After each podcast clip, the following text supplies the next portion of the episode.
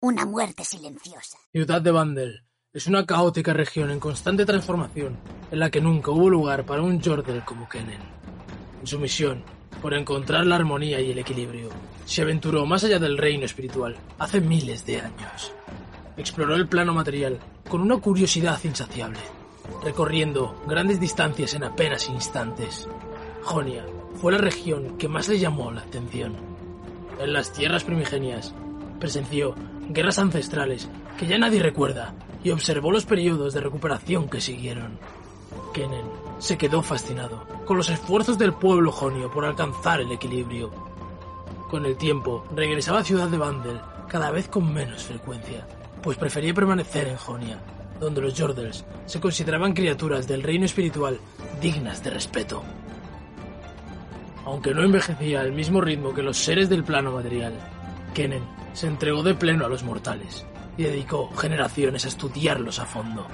Admiraba profundamente que, a pesar de la fragilidad de sus existencias, se dedicaran con diligencia a proteger el equilibrio sagrado. A pesar de sus esfuerzos, diversas fuerzas amenazaban la paz jonia.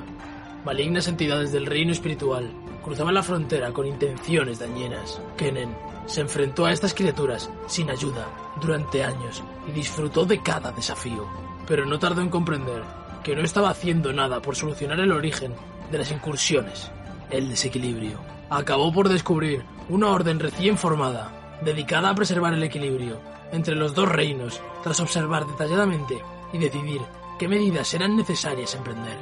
Se llamaban los Kinkou. La orden dirigida por un distante ojo del crepúsculo y un vengativo puño de la sombra despertó la curiosidad de Kennen. Pronto se dio cuenta de que al liderazgo le hacía falta un tercer rol. Alguien que se encargara de alcanzar el consenso, que se dedicara a impedir que el espíritu combativo del puño acabara por aplastar la silenciosa introspección del ojo.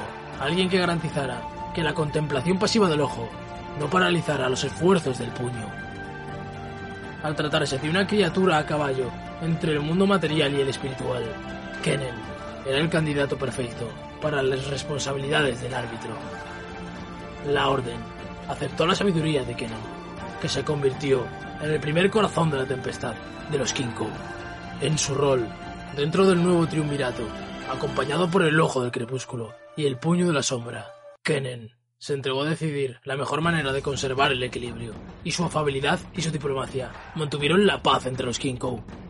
Con el tiempo, Kennen se dio cuenta de que una cierta distancia había surgido entre la Orden y los Jonios con los que convivían.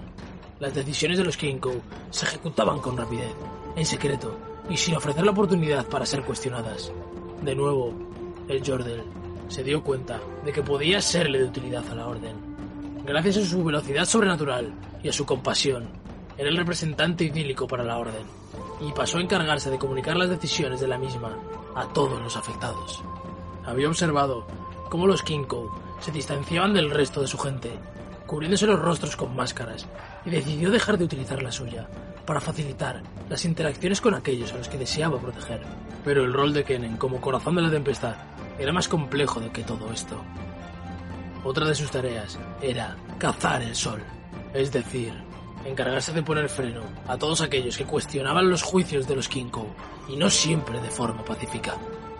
En ocasiones, el precio del equilibrio se pagaba en sangre, y los shurikens y tormentas eléctricas de Kennen no tenían problema a la hora de silenciar discrepancias.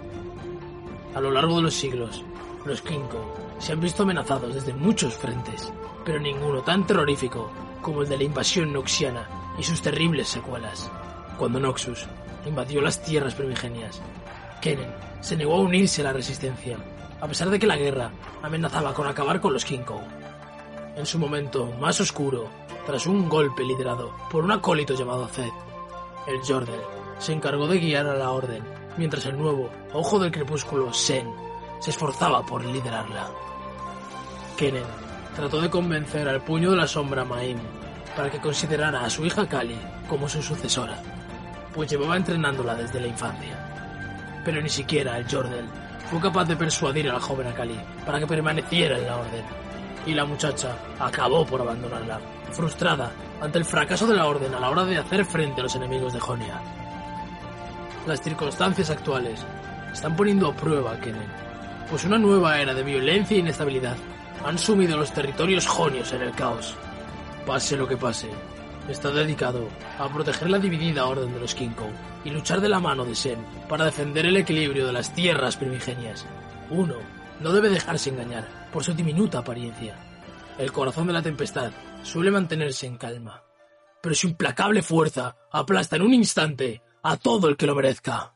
Se avecinan sus últimos instantes.